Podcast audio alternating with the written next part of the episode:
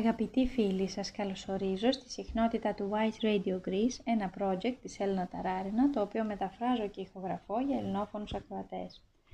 Το θέμα της σημερινής εκπομπής είναι πώς να κερδίζετε περισσότερα χρήματα. Ένα σημειωματάριο, ένα μολύβι και λίγα λεπτά από το χρόνο σας για ό,τι είναι σημαντικό και πολύτιμο. Wise Radio. Άκου τη φωνή.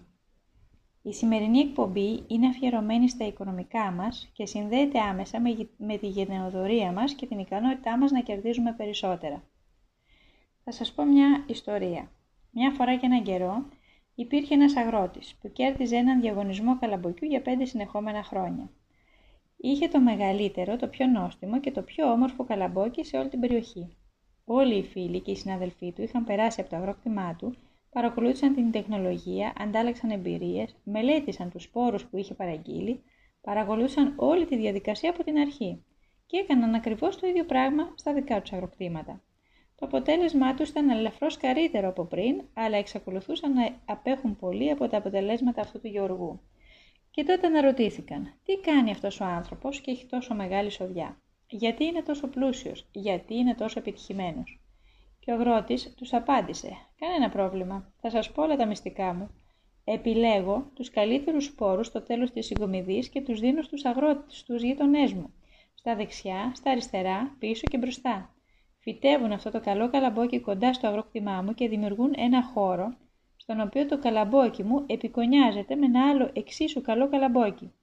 Και δεδομένου ότι το αγρόκτημά μου είναι στο κέντρο και όλα τα χωράφια που περιβάλλονται από χωράφια γειτόνων η συγκέντρωση ισχυρής γύρις εδώ είναι η μέγιστη. Και ταυτόχρονα η συγκομιδή των συναδέλφων μου αυξάνεται επίσης χάρη στους καλούς μου καρπούς. Για να εμβαθύνουμε στη γενοδορία πρέπει να καταλάβουμε ότι υπάρχουν πέντε αρνητικά οικονομικά σενάρια που καταστρέφουν τη χρηματοοικονομική μας ροή, την εμπιστοσύνη ότι είμαστε άξιοι χρημάτων και κάθε άλλου είδους αυθονίας. Έτσι θα δούμε τα πέντε οικονομικά σενάρια. Βρείτε τον εαυτό σας μέσα σε αυτά Παίξτε αυτό το παιχνίδι μαζί μας και γνωρίστε τον εαυτό σας εδώ, στο Vice Radio. Έτσι λοιπόν θα ξεκινήσουμε με το πρώτο αρνητικό οικονομικό σενάριο, το οποίο ονομάζεται «Τα χρήματα χρειάζονται για την επιβίωσή μου». Τι σενάριο είναι αυτό; Αυτό είναι ένα σενάριο που ένα άτομο από την αυγή μέχρι το σούρουπο σκέφτεται «Τα χρήματα δεν είναι αρκετά, δεν θα φτάσουν». Αυτό συμβαίνει όταν πρέπει να ζήσετε για ένα συγκεκριμένο διάστημα με ένα συγκεκριμένο ποσό. Με αυτό το σενάριο λαμβάνετε κάθε μήνα αυτό το συγκεκριμένο ποσό και υπάρχει πάντα ο φόβος ότι δεν υπάρχουν αρκετά χρήματα. Και έτσι τα χρήματα έρχονται σε εκείνη την ποσότητα για να έχετε ακριβώς για αυτά που χρειάζεστε, ούτε δεκάρα παραπάνω. Το δεύτερο σενάριο ονομάζεται η πνευματικότητα είναι πιο σημαντική, ενώ τα χρήματα είναι λιγότερη σημασίας. Αυτοί οι άνθρωποι πιστεύουν ότι η πνευματική ζωή είναι να κάθεσαι σε ένα βουνό, να τρέφεσαι από την ενέργεια του ήλιου και όλα τα άλλα είναι τέλεια. Το αρνητικό σενάριο της πνευματικότητας λέει ότι ο άνθρωπος υποτιμά τα χρήματα, λέγοντας «Είμαι πολύ πνευματικός και τα χρήματα δεν σημαίνουν τίποτα για μένα».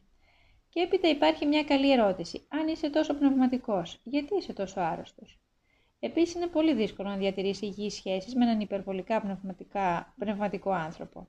Οι δάσκαλοι μας λένε «Δεν υπάρχει τίποτα το πνευματικό στο να είσαι φτωχός». Το τρίτο αρνητικό οικονομικό σενάριο ονομάζονται «Τα χρήματα χρειάζονται για ευχαρίστηση». Αυτό συμβαίνει όταν εγώ, μόλις πάρω κάποια χρήματα, αμέσως πηγαίνω στα καταστήματα ή σε ένα εμπορικό κέντρο, αγοράζω τα πάντα και ειδικά αυτά με την κόκκινη σήμανση που λένε έκπτωση. Και δεν είναι σαφές γιατί τα αγόρασα ή αν τα χρειάζομαι. Η πιο συνηθισμένη απάντηση είναι ότι τα πήρα επειδή είχαν τόσο καλή τιμή που ήταν αδύνατο να μην τα αγοράσω, αν και δεν τα χρειαζόμουν εξ αρχής. Εδώ έχουμε το σκεπτικό της πατάλης, δηλαδή ξοδεύω χρήματα για τη δική μου ευχαρίστηση άσκοπα. Και τότε θα ρωτήσετε γιατί είναι λάθος να ξοδεύω χρήματα για τη δική μου ευχαρίστηση; Και θα σας απαντήσω. Αν αγοράσετε μια Bentley και μεταφέρετε ανθρώπους με αυτό το καινούριο αυτοκίνητο, τους οδηγείτε κάπου, κάνετε κάποια καλή πράξη και χαίρεστε για την άνεσή σας, ή για παράδειγμα αν αγοράσετε ένα ψυγείο για την εταιρεία που εργάζεστε ή το γραφείο σας και όλοι μπορούν να πίνουν από αυτό το καθαρό και δροσερό νερό, ή αν μπορείτε να πάτε στο θέατρο αγοράζοντας εισιτήρια και για κάποιο φίλο σας και έχετε τα χρήματα για αυτά, αυτό είναι σούπερ. Αλλά αν τα χρησιμοποιείτε εσφαλμένα, δηλαδή μόνο για τον εαυτό σας και ακόμα χειρότερα άσκοπα, αυτό είναι ένα αρνητικό οικονομικό σενάριο. Το τέταρτο αρνητικό οικονομικό σενάριο ονομάζεται σχέσεις αποφυγής. Είναι όταν λέω όχι, δεν θέλω αύξηση μισθού, γιατί αν κάτι τέτοιο γίνει ξαφνικά όλοι θα, δουν ότι, όλοι θα, θα το δουν και θα νομίζουν ότι κλέβω. Δεν μπορώ να αγοράσω αυτοκίνητο αυτής της κατηγορίας, γιατί οι άλλοι θα νομίζουν ότι βγάζω πολλά λεφτά. Δεν μπορώ, να πάρω, δεν μπορώ να πάω σε αυτό το εστιατόριο, γιατί αν κάποιος με δει εκεί θα νομίζει ότι είμαι πλούσιος. Δεν μπορώ να κρατήσω χρήματα στο σπίτι, αγχώνομαι, γιατί φοβάμαι ότι αν κάποιος έρθει, μπορεί να μου τα κλέψει. Αυτό το αρνητικό σενάριο συνήθως ενεργοποιείται όταν έχουμε πρακτικές κυκλοποίηση χρημάτων, γιατί κάθε φόβος συνδέεται άμεσα με την εξαπάτηση. Περιλαμβάνει ακόμα και τη φοροδιαφυγή. Θα πρέπει να μπορούμε να είμαστε ανοιχτοί στις οικονομικές μας σχέσεις, ακόμα και με το κράτος ή με τους ηγέτες μας. Και το πέμπτο οικονομικό αρνητικό σενάριο είναι η σχέση εκδίκησης. Αυτό είναι ένα σημαντικό σενάριο. Ποιον τιμωρώ που δεν έχω λεφτά; Η απάντηση σε αυτή την ερώτηση σχεδόν ποτέ δεν έρχεται αμέσως. Πρέπει να σκεφτούμε και να την επεξεργαστούμε λίγο. Ποιον τιμωρώ που δεν έχω λεφτά; Μεγάλη ερώτηση. Πολύ συχνά τιμωρώ τους γονείς ή τους πρώην μου. Μερικές φορές, αν είσαι σούπερ επαγγελματίας, τιμωρείς τον εαυτό σου. Πάντα υπάρχει κάτι για το οποίο θέλω να εκδικηθώ κάποιον με την έλλειψη χρημάτων. Τον άντρα μου, για παράδειγμα, γιατί δεν ακούει τις ανάγκες μου. Τη μητέρα μου, γιατί χώρισε τον πατέρα μου. Υπάρχει πάντα κάτι. Απλά πρέπει να το ανακαλύψετε.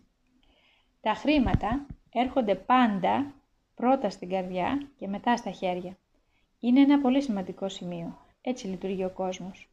Και είναι πολύ σημαντικό να το θυμάστε αυτό. Σκεφτείτε τι σενάρια ακολουθείτε. Αν είναι δύσκολο να καταλάβετε, κοιτάξτε τους ανθρώπους γύρω σας.